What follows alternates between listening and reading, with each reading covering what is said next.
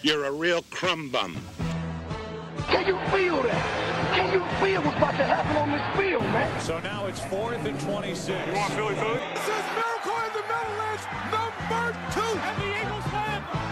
The Eagles win. Eagles fans everywhere. This is for you. What's up, guys? Welcome back. Once again, this is episode nine of your favorite Eagles podcast. I'm Eric, joined by my co-host Dom, and we are the Philly Specialist. We have a exciting episode, a little bit of a milestone here today for you guys. It's our first episode with a guest. Uh, that guest is actor, comedian, West Coast Eagles fan, and host of the Bring in the Backups podcast, Erick Hellwig. Eric, thanks for jumping on, man. Yeah, Eric, thanks for having me. Wait, your co-host's name is Dom because it says on the app Craig. Craig is our, our pet robot. Craig, Craig is is a, a bot that records uh Discord, so that Oh, we can do I- like when we when we beam people in. How fucking dumb do I sound? I bet like people on Discord are- that's that's like being like my oh who's your friend Tom on MySpace? Like I'm an idiot. I, I've I've only been on this app once. I thought Craig was a real person. Well, Craig is he's he's near and dear to our hearts. He's Mhm. not a real person, but you know he's important to us. Yeah. He's real to me. Damn it. Except except his picture is nightmare fuel. Yeah, very scary. Yeah. Are you guys are you guys both in Philly? yeah, we're right next to each other. Yes. We're Oh, you're- slugging Miller Lights together in Philly right now. Oh, you're literally sitting next to each other. Yes, sir. Yes. Wow, that's nice. That's that's good for you guys. Were you doing that? I'm Were you slap- doing that during the pandemic, or were you, uh, you know, keeping uh, six feet of distance? Um, we kind of started this. I mean, this is like a relatively new podcast. We started this like pretty late in the game, pandemic wise. So gotcha. we, we were pretty much chilling in my basement anyway. Yeah, and we've been drunk making out since we were like 13 years old. So it's I mean it's just like it's just a normal thing for us to just be this close to each other anyway. Yeah, I mean, considering how much uh, jizz you guys exchange between each other, you're right. It's probably not that big a deal. Yeah, yeah. yeah. and and speak speak right in. yeah, I like to, I like to start off with a homophobic joke at least 45 seconds into every podcast. That's how I roll. That's what that's always the starting point. It's an icebreaker. That's, it's that's definitely it's great content. It it kind of it kind of throws me off because when I wanted to throw it to our first segment here, and uh, you know I wanted to catch you off guard, but it seems like you're going to be fitting right in to talk about. Uh, so we're gonna we're gonna ask you how are you going to solve the uh, Israeli Palestine uh, situation? and I, I need it quick because the Sixers play in an hour. no, don't worry, man. I've, I've been studying up on my Instagram memes, like all the other West Coast comedians I know. So I sh- I think I'm an expert on it. Uh, Speaking of West Coast comedians, man, West Coast, well, West Coast Eagles fans, you guys need a little redemption arc. So I'm glad you you came on here, which everybody knows is the most popular uh, Eagles podcast in Philadelphia. I'm glad you came on here to talk about it because EDP really did you guys dirty, made you look bad. wait, who's EDP? Oh, geez, let me tell you something. EDP. You know him and you don't know that you know him. He, he goes under the pseudonym EDP, uh, standing for Eatin' Dat Pussy 445. Uh, he is a West Coast Eagles fan that just recently got caught on uh, a, a YouTuber's uh, version of How to Catch a Predator. So, so listen, if you uh, if you are the the, the second most uh, well known uh, West Coast Eagles fan, I would consider that a a, a a hard bar to clear as as long as you're you know you don't have any hideous crimes hidden. No, that's true. And luckily in Philadelphia, no child has ever been molested. So you guys have a really good point on that. Uh, I definitely have to answer for one dude fucking a kid that likes the Eagles in the state I live. That's that sounds reasonable. Uh, That's we well, look. First off, don't lump don't lump me in. Like I, I am technically a West Coast Eagles fan, but like don't. I, I am not one of these woke pussies out here. All right, I'm from the East Coast, and I happen to live in LA. That's whenever I introduce myself on stand up shows. Like, what do you want us to say? LA comic. I'm like, you say East Coast comic, currently stranded in California. I Where want to make it local to Philly. so I'm a so I'm a military brat. So I was all over the place, but my family's from the East Coast. My dad's from Philly. My mom was from DC. So they kind of settled in that area. Um, so yeah, like even as a kid moving around a bunch, we would come home summers. I would go to Eagles games, Phillies. I'd say I'd go to Phillies games during the summer, and if we went to go see my grandparents during the fall or winter, we'd always catch an Eagles game. So yeah, my dad brainwashed me from a very early age. I mean, I was there's photos of me when I'm three years old in Germany with a Randall Cunningham jersey on, trick or treating. I'm like, I don't even know how he got a Randall Cunningham jersey into Germany, but like he he really worked hard to brainwash me into being an Eagles fan uh, against all odds. Well, uh, you know that's a that's father of the year right there. If if I ever heard it, I, my dad Hell just, yeah. just beat the shit out of me if I even thought about rooting for another team. This one. So, this, same- This one's for big big Hellwig. And I'm telling and I'm telling you, I, I know a lot of people like that who like who their parents root for a different team than they do, and I just I look at them like they're fucking aliens when they tell me. It really does not make sense to me. I think that I think that is specifically an East Coast thing, and even more specifically a Philly thing, where like the the Philly teams kind of get passed down from generation to generation. It's a real it's a real betrayal. I feel like to to go off with another team. No, I definitely, I definitely agree with with that uh that sentiment that you're kind of it's it's it's basically an ingrained culture into our brains, and that's I think that's what made uh and and it's a little bit of uh this is a, a literary device called foreshadowing. Uh, the Super Bowl felt so good, because, right? Yeah, uh, yeah, it's I've been- it, it's not a it's not a literary device if you fucking say it. I actually, I, I this is this is for the people that read our transcripts. Actually, no, that, that's- that that one pour one out for the deaf community. That one was for the transcript readers. right, right, and and and you know, I think um, We're big supporters of the disabled here. yeah, we're we're practically the disabled, so we are for for us by us. We're the FUBU of the disabled community.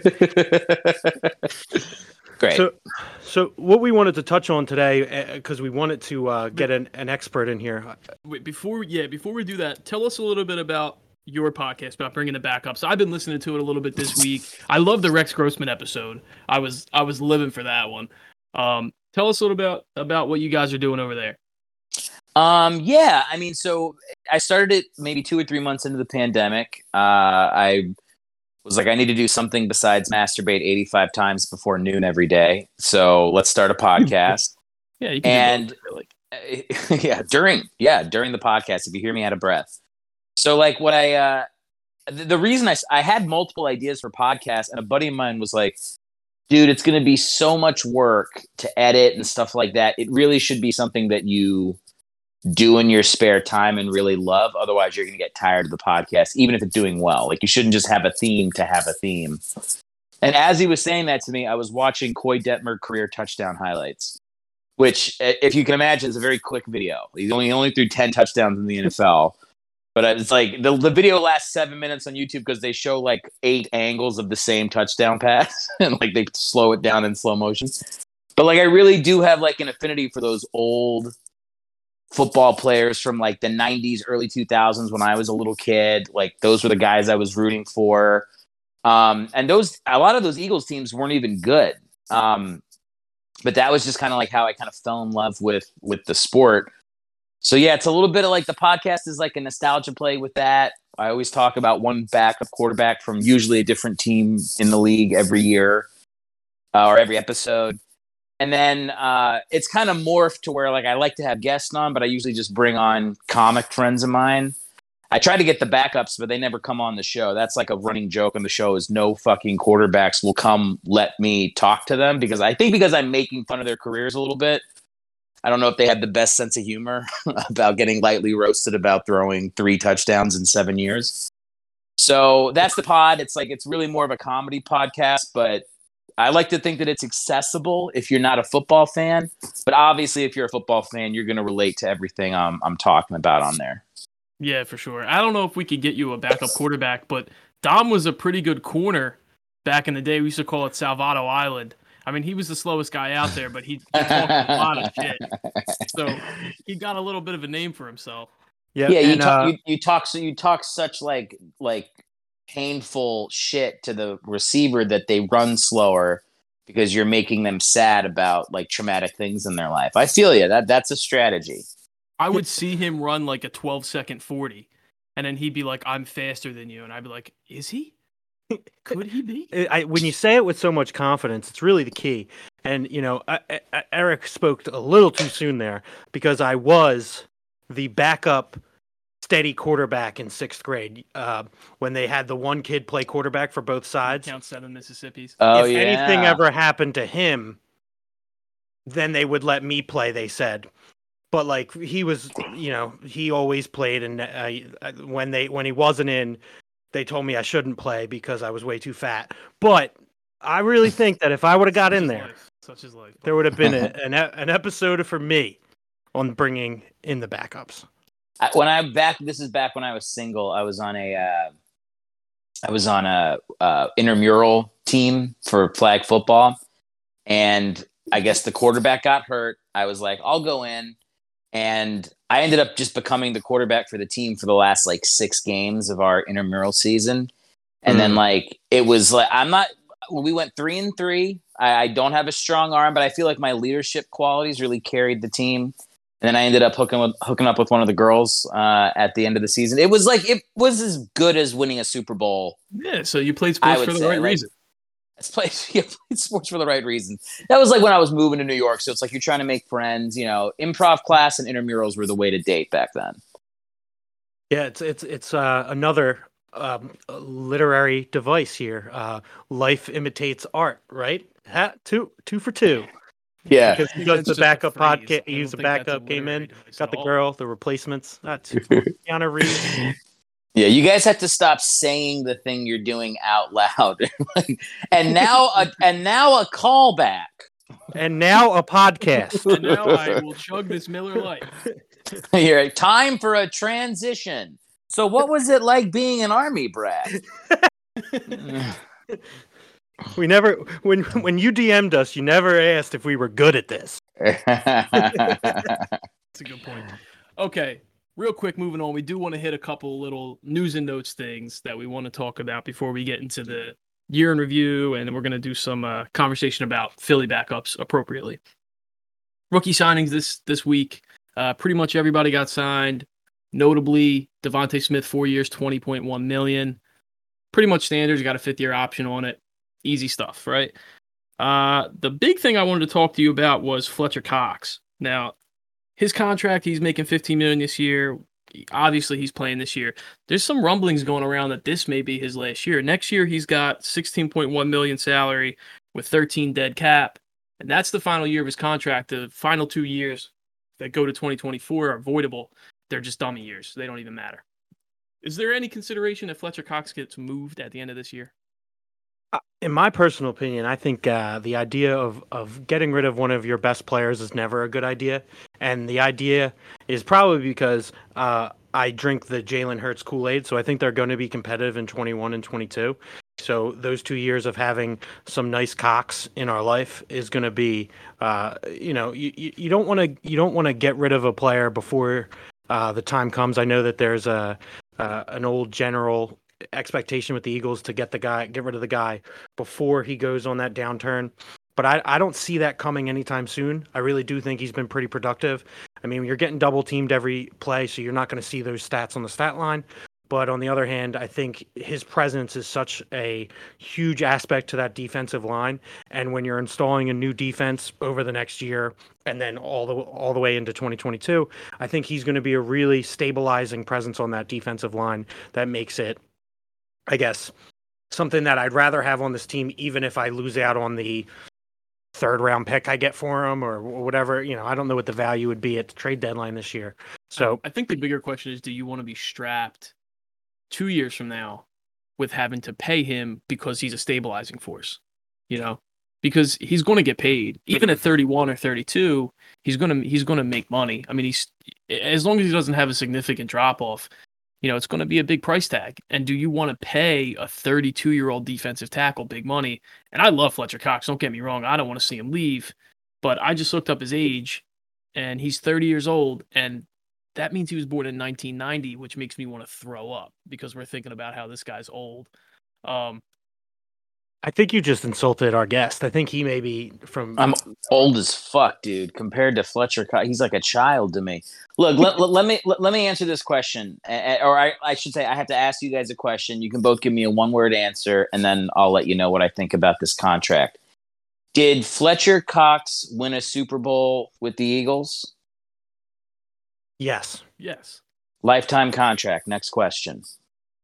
I, you know, I I think uh, I think that's a pretty pretty solid, pretty solid analysis. That's why we that's why we bring in the heavy hitters. Adam That's why, Schefter, Adam Schefter can lick them from the back. Yeah, it's called it's called uh the Eagles won the Super Bowl and I hugged my dad in the streets and he said he loved me. I don't give a fuck. Lifetime contracts, ride the train into hell. Who gives a shit? That's how I feel. Fletcher Cox hard to for argue. life. Hard to argue. It is I- I- Here's the I- thing. It is impo if you're an Eagles fan, it's impossible to argue. Cuz it's just the fucking it's the feeling. It's the gut feeling. I think if you win a Super Bowl, the GM should have to take a mandatory 2-year vacation and the team that won gets to run it back like it's a pickup basketball game. Well, that's crazy because that's exactly what Howie Roseman did anyway. So he's taking he's taking your Yeah. advice. But Except I- I- except for Nick Foles, not to not to Oh. turn it to Nick Foles fucking fan fight again, but except for the guy that fucking won the Super Bowl, that guy didn't get to stay. Oh, whatever. We could go into it a million times. Anyway, we next question. I don't, I don't want. I don't. I don't want to. I don't want to hijack your guys' show. You have news and notes. The people want their info. You know, well, pretend I'm not. much, Pretend I'm not here. there's not too much left, and we are going to get back to Nick Foles definitely. But uh, PFF ranked us number 30 uh, wide receiver room. Uh, I think that's a little unkind. I know they were really bad last year, but I think I was looking at some of the rankings. Like I don't, I don't know that I would confidently say the Patriots have a better wide receiver room than us. So I think it's the unproven factor, and that's that's one thing that we can we can kind of delve into. You know, maybe devote a whole episode to to blowing this wide receiver core. I would love to do it because I I really am faith. I have a lot of faith in this team, and uh, I I'd like to get real deep into that. What you know, maybe during uh, mini camp and things like that. Or are we having mini camp? Whatever, it doesn't matter. Uh, 30th seems a little unfair, but I think when you don't prove nothing, I mean, it's like we're probably the 30th ranked podcast in the world realistically and like you know what we're we're we only have a couple episodes under our belt so that makes sense to me but i mean raw talent wise ability to uh, tantalize guests with our with our dms and and and promiscuous talk i mean we've we've got all the tools to be the number one receiving core in the league uh, so i think uh, we just need a year to prove it uh, and that's what I think the uh, Philadelphia Eagles are going to be uh, looking to do this year with their wide receiver core is is looking for a year to prove it. Yeah, they're not going to be like. Listen, I love DeVonta Smith. I think he's an incredible player. I've been campaigning for him for months. But they're not going to be Julio and AJ Brown. Mhm. You know, speaking of Julio and AJ Brown, how scary is that offense now? Oh, that's that's the best trade possible. They're going to be in that division with Indianapolis. More losses for our buddy Carson Wentz, who I'm sure uh, Eric with a with a K will tell tell us that uh, that was the wrong quarterback to stay. And you know, for the way that he hurt for the way that he hurt me, uh, sometimes I have some trouble uh, disagreeing with that. And now that I got Jalen, at least we got Jalen Hurts out of it. Jalen Hurts is awesome. I love Jalen Hurts. I love that he's got like a fucking warrior mentality and he's like a coach's kid, which I think is going to help too. Um, I was going to say about the Titans. I think the Titans offense would be a lot scarier if they didn't have a college receiver at quarterback. that Everybody Yeah. pretends like is this awesome guy. He's like, he's not. Like Derrick Henry has led the league in rushing for two years. When you when you have like eight or nine guys in the box, you don't have to be that good at quarterback. So I'm not like I'm not like a huge like Tannehill guy. Like I don't know, maybe obviously the weapons around him are pretty good except for tight ends. So we'll see how the Titans gel. But I mean, the rest. I feel like almost lost like I- New this Uh, year, right? They lost John Mhm. Smith. Yeah, he's he on the went to the Patriots, right? yeah. Yeah, I, Um, I don't I don't think the Tannehill's great. I don't even think he's I think he's like pretty much Andy Dalton. He's on the Dalton scale. But the, the benefit of, of a guy like Tannehill is he just won't fuck it up for you. Like Mhm. he's not going to go out Yes. and win you a game. But when you have the benefit of maybe the I don't know, the third best single rusher in the league and Derrick Henry, and then you've got monsters on the outside like AJ Brown and Julio Jones. Just don't fuck it up is all you need. So I think they're going to make a deep run. To be honest with you. Yeah, I, think, to, to, to reference a to, to reference a DM you sent me, he's the Eric Snow of quarterbacks. There It's go. like just get the ball to the guy that can do something. That's really all you need on that. Team. Yeah, no, it's the truth. Yeah. and it's it's it's going to be a fun team to watch because it, he Eric uh, Eric Snow and I guess Ryan Tannehill both remind me of the kid uh, who runs his mouth at the bar and he's like. You know, the not the toughest looking dude in the world, but then when you go and con- confront him, you like turn around. He's got like four guys that are six foot 10, 280 pounds, right? to rip your head off. and you're like, what are you gonna do now? Like when you when you're looking at Ryan Tannehill, you're like, this guy ain't shit. And then you like peer your head over a little bit and you see uh Derrick Henry's huge uh gorilla penis sticking out of the back of his helmet and then you look to your left and you see AJ Brown shaped out of marble and then the best receiver since I've been uh, born on the other side like I'm I'm just straight up happy they're in the AFC. Get them get them the fuck away from me. to See twice a year, God forbid. Uh, all right. I think that's all I got news and notes wise, man. I think that it's just it's a slow week. It's the middle of the summer. Yeah, that, that's you know that's that's the one good thing about having uh having an Eagles podcast. There's so many things to talk about in terms of the the history of the team, and um, I think we can get into why we brought our expert on uh, from from the uh, backups world about 2017 and just how special of a year it was. We've kind of touched on it throughout the episode. Uh, I think first you were describing a moment of affection with your father. Uh, that was that was the one time I, you know, I was I've seen four grown men crying in the same room, and then I went outside and cried with like 14 other grown men. It was like a very great experience, but a, a, a- a- an amazing thing to uh, to look back on. Yeah, a 2017 year in review episode is a ray of sunshine in uh, a pit of despair that has been the last year or a year and a half of being an Eagles fan. So that, that is we the just wanted to talk about it, bring everybody a little bit of happiness. Yeah, man, I I'm with you guys. I the one thing I not to jump the gun on what you want to talk about, but I feel like the way they handled winning the Super Bowl made us I feel like they could have had like a 2 or 3 year grace period where the team could have sucked and we all would have been like not miserable and still been enjoying watching it. But it was the way they managed the roster afterwards made us go like I think it made people more upset than we we should have been after winning a Super Bowl. Like I feel like we should still have a nice 2017 glisten to our walk. Like everybody should still be like, "Man, that was great." But they like I think they just mismanaged the joy. That's that's my that's the best way to say it. They mismanaged the joy of a Super Bowl win. Yeah, well, I mean, they they mismanaged the roster, and they didn't have to be a bad team. You don't have to win back-to-back Super Bowls for us to be happy, but you need to take a good team and be competitive with that good team. You know, I I don't think anybody in Philly expected us to to to win three Super Bowls in three years, but they just made mistake after mistake after mistake post 2017 with signing older guys like Jason Peters and letting them bend you over the barrel. Um, you know, it's just just all kinds of goofy stuff. Bad draft picks, draft picks that didn't pan out. Just just stupid shit. And a few years later, here we are with a team that went from a Super Bowl in 2017 to being one of the worst teams in football last year. So just just be competitive. But in my opinion, a lot of that has to do with Doug. So that's that's how I feel about it.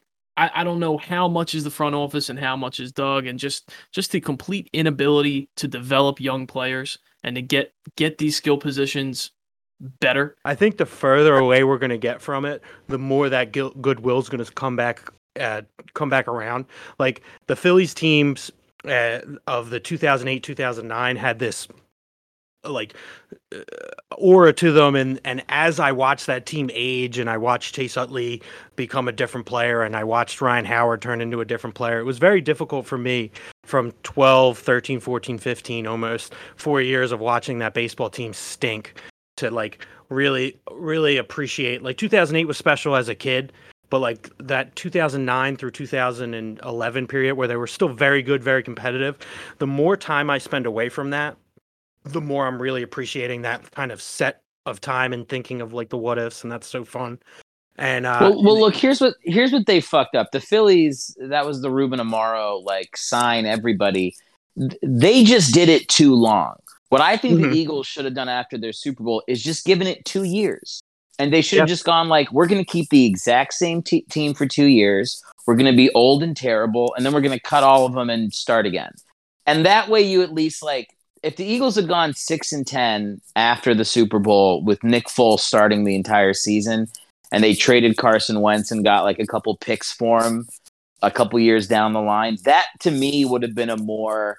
I still would have been happy watching the Eagles suck for the next two years if they had the same players that won the Super Bowl. You just can't drag it out like the Phillies did. mhm. For like I think I think Howard was the starting first baseman until like what was it like 2014? You said like, yeah, he I think he was there through my whole grade school and uh and high school. Life. he was un he was unwatchable towards the Yeah. end. So like I think there's a balance to strike where it's like I, I I do think the Eagles with the Nick Foles Carson Wentz thing, it's like they really did fall into smartest guy in the room syndrome where they're like, well, you know, we we moved up to get Carson, blah blah. blah. It's like the competitive nature of a team is like at the very least. I remember like after they won the Super Bowl, like in the fucking stadium, in the little press conference, uh, Lurie was like, Carson Wentz is our starting quarterback next year. And I was like, why the fuck are you saying that? Like, why, why would, like, you're hurting him by babying him like that. You should go. We just won the fucking Super Bowl. Nick Foles is the quarterback. Carson Wentz is the backup. We all know that after eight games, Nick Foles will probably suck or get hurt. And then Carson Wentz gets to play the hero the next season. But the Eagles just like they really treated him like the like a fucking rich kid, spoiled asshole. And it was like to me that was like an organizational mistake. It's like you have to you have to satiate that part of a fan base and your locker room where you go like you just won the Super Bowl. We're going to try to keep as many of these guys as we can. And then kind of like in the background, you plan to replace them in a couple years. But you don't replace them right away because it's like it just fucks with I, I think it just fucks with team chemistry too much. That's my that's my old man never played a down a football take. It's like it, it's it reminds me when the Ravens won the Super Bowl and then got rid of Dilfer the next season, put in Elvis Grbac, and then they fucking didn't even make the playoffs. It's like Yeah. don't, it's like it's called magic for a reason. You're not a magician. You're just a fucking dude. The player, like if the if the team plays better with Nick Foles in there, even if they think it's because Nick Foles sucks and they got to be better in Carson Wentz's absence, then fine, whatever, whatever the magic is, like you just ride it until it doesn't work. But you can plan for it to not work, but you don't get to like jump ahead of the process of like letting letting the team run it back. I feel like that's an important part of sports that just gets lost when it's nerds making decisions. Anyway, that's my take. It, it's just tough to. I think it's just tough to retain a guy like Nick Foles after a season like that because teams are going to want him to come and start. I mean, he went to the Jags afterwards and he got a starting role, which he lost. But you know, it, it's going to be hard to to retain him, knowing what you know about Nick Foles. I mean, we've seen a lot of Nick Foles football. We've seen a lot of probably more bad Nick Foles football than good Nick Foles football. And I love Nick Foles. I'll always love him for what he did for the city. But if you put him up against quarterback X, he, he's not he's not an average quarterback. Now he's a streaky quarterback. He has days where he's incredible. He's like very Ryan Fitzpatrick esque, where he'll have these like streaks of three or four or five games where he's just like lights out. You can't beat him, and then suddenly falls off a cliff. And I don't know if as a front office, I love the idea of of strapping myself to that wagon. You have, dude. You poisoning the have to. waters. You have to strap yourself to the wagon. You won the Super Bowl. That's that's what I'm saying. Is like, it. It would have been the only season as Eagles fans we could have watched where they went eight and eight and missed the playoffs and gone like, all right, we tried it with Foles, and then you move on. And they also remember they built that fucking statue, the the Bud Light statue of Nick Foles outside the stadium. Yeah, and they did this. They did this while they were both on the team. I've said this before. That would be like if my wife put a statue of the last dude she fucked in our kitchen, and I had to walk past it every day when I wanted to get a fucking sandwich. and like throw throw a fucking curtain over this dude so I gotta stare this guy in the eye every time I walk into the kitchen. It's so in, it's so like against human nature the way they manage that situation. It's like what they Oh, should have done. What, they what, what they sh- both sides of the fence there. what they should have done is just been like Nick Foles is the starter until he fucks it up, and it's it's it was a it was a fucking mistake that like it was like the first domino. Once you did that, everything had to line up behind Carson Wentz is our guy. Carson Wentz is our guy. Carson Wentz is our guy. Even when all the data was showing all the evidence of him after a couple seasons, this guy's not getting better. This guy's regressing upon regression. It like to me, it he starts. he hadn't regressed in 2017. It's not like they drafted him in the 2017 offseason like early and then said he's our guy in 2018. I mean, he was lighting the world on fire in 2017 and there was no there was like no sample to say, "Oh, he's going to regress." Well, I mean, he, he dude was- as soon as soon as he as soon as he came back lit, literally once as soon as he came back from his injury the 2018 season he was never the same i know everybody says like oh the playoff run the playoff run where they're playing against scrubs in the nfc east and won like three games in a row to finish nine and seven and make the playoffs he was never good again and what i'm saying I mean, is, that- is but like that team was bad. The, the whole team was bad in 2018. but And- here's but but so- dude it but was, it was equally bad in 2019, and he was the best player on the field in 2019. it the mental I'm telling you, man, the poison in the fucking in the poison in the water is the mentality that you're still the starter when the other guy won the Super Bowl.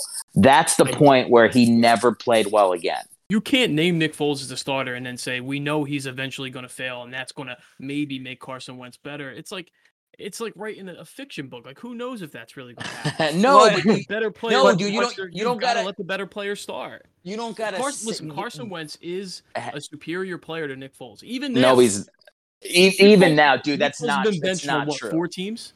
Nick That's not been benched true. on four. I think teams. I think It's- the I think the the the the really interesting part of what you said, Eric, uh, with the K, um, is that it was the first domino, and you said it was the first domino of that team failing. What I think is the more interesting thought is, I think that was the first domino of like I I am a Jalen Hurts stan. And I was so disgusted by Carson Wentz in 2020, and I would not be. I'd be lying to say if I wasn't on the Carson Wentz should be the guy in 2018. Carson Wentz should be the guy in 2019. Let's get a Nick Foles. Nick Foles. But there is a point to be made of the uh, person you created in that in that moment where you did not say he has to earn his job back you know things like that. I think there's a point to be to be made to that where his his personality uh was not accommodated to become a person that is uh like he was he was given the starting job in 2016 he played well. There was a lot of hope for him. He lit the world on fire in 2017 and then when he didn't go back to that he almost uh was uh, cursed to fail because Yes. of that situation. And and I don't think that's an indictment on Nick Foles as a player or Carson Wentz as a player, but I do think that as a guy who uh, runs the podcast for the backups, you are trying to create the greatest episode of all time. and it's so clear. You Listen. you, you the, it, I, I hear what you're saying. I want I want to clear up something that Eric said. I'm not saying the Eagles should have come out and said Nick Foles is our starter, but we know he sucks deep down, so Carson will win it back. I'm saying they can be thinking that second part to themselves, but the signal you send to your fan base and to the locker room of the team that's playing is the guy that won the Super Bowl is going to keep his job until he loses it. And it's like, yes, there's no question it sucks that Carson Wentz was promising in 2016, was like an MVP in 2017 until he got injured, then gets injured, a backup takes his job, wins the Super Bowl, and then he's a backup. Yes, that would suck. But like he's not like in India dying of coronavirus sucking. He's just a backup quarterback for half a season until Nick Foles gets hurt. It's not like the end of his career. They should have treated their first round pick like they would have treated a third or fourth round pick, which is to be like, yeah, you're the backup. This guy won Well, the Super Bowl. Sorry, bro. They still had him under contract for three more seasons. I just think ultimately what you end up with, if you go down that path, if you're the front office and you think, okay, Nick Foles is probably not turn, not the long term solution, but we're not going to come out and say that. We're going to put a fire under Carson Wentz's ass. I think what you end up with when Nick Foles inevitably fails is you end up with a quarterback that doesn't have confidence. I don't think that that lights. I mean, look, uh, they knew better than we did at the time what what Carson Wentz was personally, right? And as it turns out, yeah, they they played with kid gloves with him. They certainly did. And maybe maybe it's a personal issue. Maybe it's a maybe it's something to do with him specifically that you kind of have to do that to make it work. But if they knew that, ultimately what you'd end up with is Nick Foles who would peter out like he does and Carson Wentz who didn't have confidence and you would have seen 2020 Carson Wentz in 2018. so I, I think you Yeah, you would yeah. you would have it's a it's a bad gamble. I think it's just a big gamble for a front office to take. And I don't know if if it were me, I don't know if I'd take that gamble because you could I- end up with nothing.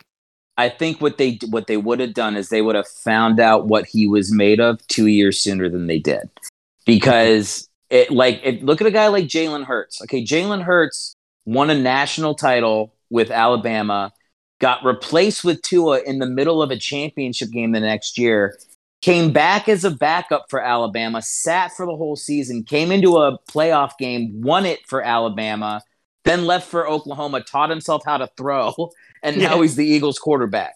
Okay, And- so like that guy had adversity fucking I'd say more than Carson Wentz did because he did play, sit and for an entire season his junior year where he was for sure one of the top 10 college quarterbacks but just happened to be behind Tua. Tua mm-hmm. happened to have that crazy game in the you know the back half of the the national championship game. So like that revealed what his character was. That's part of the reason why I love Jalen Hurts. To say that Carson Wentz couldn't handle sitting on the bench for eight games after Nick Foles won the Super Bowl, I'm sorry, dude. To me, it's like this is the pussy test. If you can't handle that, we'd rather be rid of you now than waste three years trying to like build your confidence around you. To me, I think the I- I fact think- that they I think on a babied him. podcast, it's like it makes sense. And I and I get where you're coming from, but I think that's a tough that's like a tough ask for a lot a lot of players in this league, like not just Carson Wentz. That's a hard ask for a lot of players, especially quarterbacks. Yeah. Who cares? But he's who gives a shit if he's under contract? Because, because He's under contract. We have to be practical. when We talk about this. The front office has to make a dollars and cents decision. It's not just something that happens four years later on a podcast. Like we have to really think about it. Like that's a tough ask for a lot of quarterbacks in this league. A lot of them are not going to, or they're not going to take it. Well, I got Good, bad, especially not MVP candidates. Well, here's the thing with this. That that two thoughts. First one, very serious. Um, I think that one big thing that you could have framed it differently is saying we're going to let this guy take all the time he needs to to get healthy because I think that when you put that pressure that you're the starter, you're the starter, you're the starter, and we, you know, we need you on the field so that we can feel like we're going to win games. Maybe you kind of cursed him because you you put him in a situation to get hurt again. That back injury, Nick Foles comes out, takes out his big shank again, and and and takes the team to the playoffs again. You almost like as crazy as it is because he's like a mad scientist with this crazy shit he's talking with the like, eat my balls number two overall pick. You're gonna sit down and this that and the other thing. But almost in practicality, if you did it, you let that guy get fully healthy, and then you get 2017 Wentz back, and then you don't deal with this uh, situation where he's he's hurt again. He gets another blow to his ego. You know, the the guy clearly has Oh, something listen, up. he's an egomaniac. Uh, Oh. listen, uh, he they they played with kid gloves with him, and now we know that they probably had to. And here's the thing about so the combine that we should be doing. Yeah, I know I know every player's how many bench how many bench reps they can do. How many uh how's their 40 time? This that and the other thing. Why don't I know how big Carson Wentz's balls are? Because if I would have known that when we were drafting him, I would have never in a million years. Look, you listen. You you look. Hey, the guy's got small balls. No big deal. We're gonna put him around two backup quarterbacks. Uh, uh, we're gonna put him behind Koy Detmer, and we're gonna put him behind um, uh, backup quarterback genius. Give me one. Uh, you're gonna put him behind uh, Kevin Kolb. Right, Kevin Kolb. Guy can't even. guy doesn't know what his balls even look like. He's been concussed so many Remember times. like the first couple games of Kevin Kolb's career where he threw like 400 yards for like three straight games or something ridiculous like that. Yeah, and He then actually, a- actually looked like he was going to be good for a little bit. Yeah, he got hit so hard by Clay Matthews he shit his pants. the rest, as they say, was history. But you know, you can't keep putting this small ball mentality of Carson Wentz around big ball guys. Can't put him next to Nick Foles. You can't put him next to Jalen Hurts. Just makes guys like us. I mean, guys like Carson. Guys like Carson feel bad. That's what I meant about it. I, I, I, I also love every time I have this conversation with fan. I know, I, I know nobody defends that. Like, hey, we made the right moves with Carson. Obviously, it didn't work out. But like everybody talks about Nick Foles, like he didn't throw 27 touchdowns and two interceptions in 20 in 2013. Like he didn't basically every single playoff game he was with the Eagles, the one they lost to the Saints in 2014, uh the all, everything he played in the season they won the Super Bowl, and then beat the Bears. Should have beat the Saints again in New Orleans if Alshon makes that catch. The dude, for whatever fucking reason, when he's wearing Eagles colors, is a very good quarterback. He never had a bad season as an Eagles quarterback. He had bad seasons everywhere else. With Jeff Fisher as his coach, might might you want to add sure, there? but like, Yeah, but, Jeff but Fisher, man. but the, the the numbers on this back my thing up with Nick Foles, which is that I there's a thing that's like it happens with baseball players a lot, but they'll be like, I don't know, just trying to pick uh, Joe Mauer for the Minnesota Twins hits 450 with a home run every five at bats when he plays in Kansas City. Why? Because he just fucking likes it there. Like something about the hotel he stays in. Like for some reason, some players just play good in some places. It just feels right to them. There, there was to me something worth exploring in the insanity of a guy that was like out of football coming into the Eagles and being that good in those pressure situations for whatever it was, seven games. there's certainly an element of X factor to it. Like I'm not gonna I'm not gonna disagree with that. You know, I hear what you're saying. I, I don't know if I totally agree, but I get it. You know, I understand. Um, you know, it just kind of is at this point. It just kind of is what it is. it's fun to look back, but even that, like looking back at the 2017 season as a Philadelphia fan, uh, we, we we may have thought that we were gonna have this nice. Uh, oh, I don't know if it's gonna feel fuzzy. we're gonna get this fuzzy feeling, this trip down memory lane, and now we're like, I'm like, I think Eric's gonna, I think Eric's gonna Highlander other Eric and drive to California over Nick Foles. It's gonna be crazy, but dude I mean, it's I, I don't know why look i i always say on my show i go to bat for the backups. That is my role in this is i say i, I look at two quarterbacks in a quarterback controversy. I say who's the more backup-y player? Mhm. and then i fucking put my army behind that dude. I There fight no better year for the backups than 2017, man. oh my god dude. It was amazing. Listen, I don't mean to cut you off here, but uh, the, the Sixers play in about 10 minutes, so I want to give you one more segment. I want the the guy who goes to bat for the backups to convince this uh, this gentleman across from me, who is a Carson Wentz stan, why why is Jalen Hurts going to lead this Eagles team to I, I don't know, how about an NFC East championship? And I have a feeling that it's going to have a lot to do with the juice that he brings, that chemistry, that thought. But I want to I want to leave you the this- floor. This all comes back.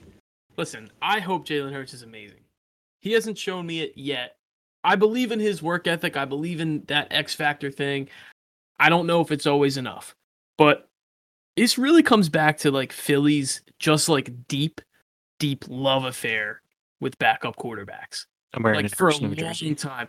It, it would be like I don't know if there's another organization that's been affected more consistently by backups than than the Eagles outside of I guess you could make the argument that the Patriots because they ended up having Tom Brady as a backup and we know how that turned Yeah, out. but he he But- he transcended like- backupism. year He did, yeah. year- Yeah, I mean he's like the ultimate backup winner. I mean nobody will ever be better than that. But but like it just seems like year after year after year after like team after team after team there's another like there's a new Eagles backup that the Eagles desperately want to be the starter. Corey Detmer we talked about multiple times today, Jeff Garcia, AJ These Feeley. Nick Foles, uh, AJ now Jalen Feeley. Hurts. Like they're just it's just such a long list of those guys. You know, It- it's. Do you guys remember Bobby Philly love Hoying? I know the name Bobby Hoying. I mean, like I know Oh who my- he is. He was a little before my time. Oh my God. Okay, so first off, I mean, I'm the, I'm the elder statesman on this podcast. When when we hang up and you're after we're done watching Ben Simmons not have a jump shot for two hours, Nah. once, once you, I love when they have a player that in basketball where they're like, he can do everything. He can play defense. He can run. He can defend. He can't shoot. I'm like, well, that's kind of fucking important for basketball, but whatever. He's a facilitator. I'm moving. He they you watch the point guard sag three feet off of him when he's at the free throw line. Jesus Christ, he can't shoot. Look, look, look. Here, here's what I'm gonna say. Bobby Hoying, you guys have to YouTube Bobby Hoying. So he came in at the like the last three games of a meaningless two and you know twelve Eagles season, and he had like one comeback drive against the Bengals at Veterans Stadium.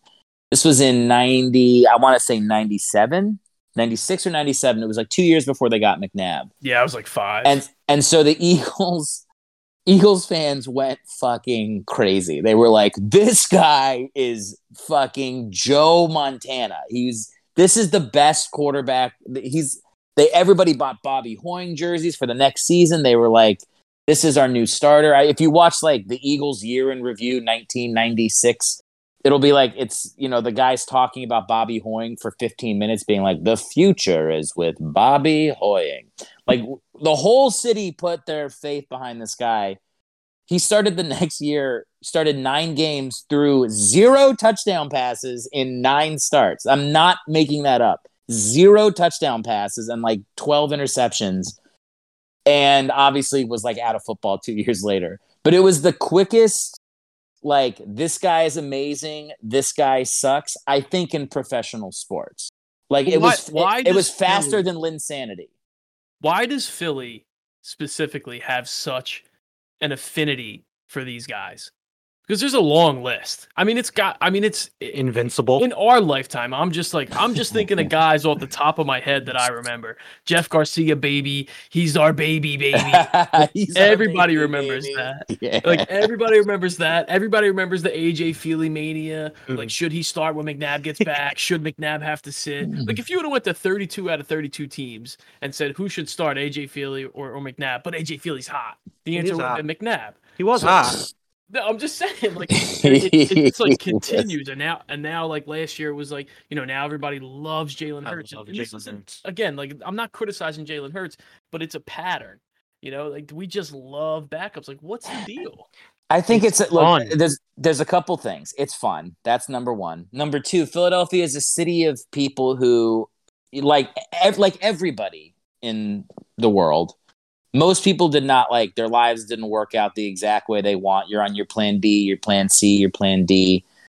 So like when you're that, when you're living that life, and you probably are you're an East Coast city with a lot of like repressed Catholic psychopaths in your city.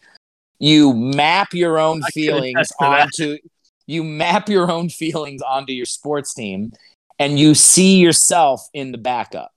So I think that's like the maybe subconscious reason why so many people in Philly attach themselves to backups and underdogs the way they do. Certainly everything I'm saying applies to me as well. Um, but also sometimes we're right, like the whole Nick Foles thing we were fighting about. Sometimes you're right. and the backup deserves love.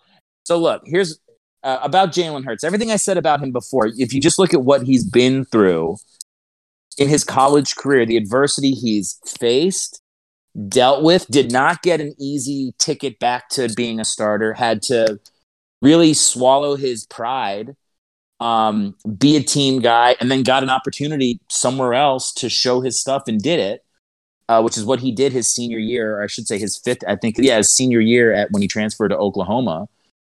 Um, that to me tells me the most important thing I need to know about him, which is is this a guy that loves the game, that believes in himself, and can inspire people to run through a brick wall for him? Because as a quarterback, more than any other position, you have to be you have to make other players better. Yeah, there's no doubt, man. I mean, he's definitely got He's he's definitely got got it. He's definitely he's got off it. the chart. He's off the charts with intangibles. And this is, dude, you have to remember when he was a freshman and sophomore at Alabama, the dude could not throw. Like he literally could not throw. He was a running quarterback who would maybe drop back 15 to 20 times a game, and it was never anything more than 10 yards down the field. Couldn't read defense. It just wasn't his game at uh, Alabama. Look at what he did from when he got benched at Alabama to his senior year when he transferred to Oklahoma. The- like that's a complicated pro style offense they run uh, in Oklahoma, and he was fucking running it flawlessly. He was a Heisman Trophy finalist his senior season. People were like, I don't know how he's going to fit in with this. They're going to have to change the whole offense for it. Dude, they made the offense more complicated with him. So what Yeah, I'm saying is like it's he is Just Criticism let him keep going. I'm almost there. Let him keep going. is- I'm almost there. He has already shown an ability to gain new skills as he goes. Mm. So to me, he's di- he's displayed all the things you need as a quarterback as far as intangibles go. He has a strong enough arm. He's obviously very mobile, but he's shown that he can learn stuff when forced to do it. So that's what the Yeah. NFL is Oh, about: yeah. I is mean, like making think he's a dumb professional adjustments. He No, I'm saying, like, I- I- can learn it. Get me a brick wall. I'm ready for it. I'm ready for the 2021 Eagles to show the world to absolutely prove If he if all he these people wrong. bit- like if he shows us arm talent next year, like I'm ready to roll. I'll buy a jersey. Eric's I- the ki- Eric's the kind of guy that Eric's the kind of guy that watches the movie Rudy and at the end goes, "But this guy can never make it in the pros." That's not the point of the movie, Eric. Let us watch the of damn the- movie. The point of the the point of the movie is to enjoy the underdog. Enjoy Jalen Hurts. The dude is a fucking gamer who every who has been doubted everywhere he's been and keeps proving people wrong. I think he's I'm- going to do I'm- it again. I'm rooting for him. I hope he does. I'm ready for it. tell you, I'm fucking rooting for him more than anybody on this fucking planet because I want to see this team be good. And I think this team has the makings of a good team. I think we've got a, a decent young team. I love DeVonta Smith. I think the offensive line is good. I think there's some depth there finally. So I mean, I, I think they're good. I think they just need they need Hurts to develop a little further. And and I, I hope that he will. I think that he can. I think he's got the I think he's got the X factor like we talked about a few times. He's definitely got the it factor. So it's just a matter of whether or not he develops. Do I hope he does? Yeah. Do I think he's got the tools? Yeah, I kind of do. I want to see more out of his arm. I want to see a little bit better, more diverse, more complete arm talent. But if I see that, I'm going to feel really good about it. You know, it's it, I'm not an anti Jalen Hurts guy. You know, I, I'm a, I'm a I believe in Carson Wentz talent, but that doesn't make me anti Jalen Hurts. So I'm I'm I'm fucking pulling for him more than anybody. Listen, I, I, I let me say this, and then we can go watch Tobias Harris take a three Stop when the lane's wide open. Stop Uh, it. You got me on your side. Just enjoy it. the, the the name the I'm sorry. The name of the podcast is the Philly Specialist, correct? Correct. Oh no. So Oh, so your, your your podcast is named after a play that Nick Foles called himself during the Super Bowl. And I spent 30 minutes arguing with you about how great Nick Foles is. I want uh, uh, you know, you guys are this is a fun podcast. I want you to embrace the magic of the backup. Okay? That that is my parting word to you. Embrace these backups. It is, it is part of our Philly tradition to love Mhm. It It backup is certainly quarterbacks. part of the culture. There's no It's in our. DNA. it's part of the cultures. Jalen Hurts was uh, uh, I, I he has he has real backup credentials.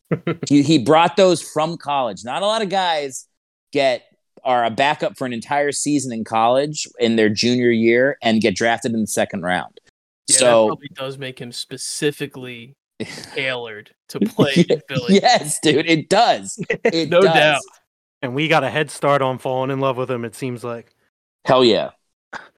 So All I've right. always wanted to do this. I've always wanted to do this. Do what? Eric, tell them where they can find you. Oh, that was good. that was that was great.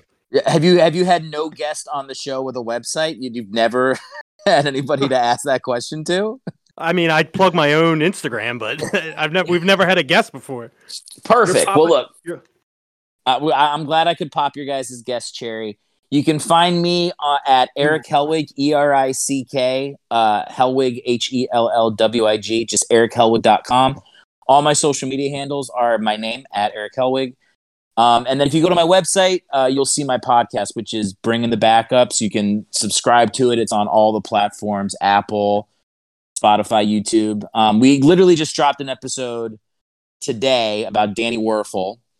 And uh, I interviewed my friend Brad Stoll, who is a hilarious comedian and like content creator on uh, on social media. So definitely check out the podcast, and uh, you can also write into the show and tell me that you uh, you found me on the Philly Specialist, and I'll give you a shout out on the next episode as well. We really appreciate you jumping on. Yeah, man, definitely. Yeah, thanks for having me, guys. Go Yeah, Jalen Hurts. It was a great time. For sure. You got to tell Craig to leave. Yeah. All right, everybody. That's our show today. Uh, hope you guys enjoyed it. Make sure you check out our Instagram. Make sure you check out our Twitter. Um, you know where to find it. The Philly Specialists. Both times. Very easy. Very simple. We want to thank Eric for jumping on today. It was very cool. It was cool to have a guest. Cool to have uh somebody fight with me about Nick Foles, but I'm not bitter.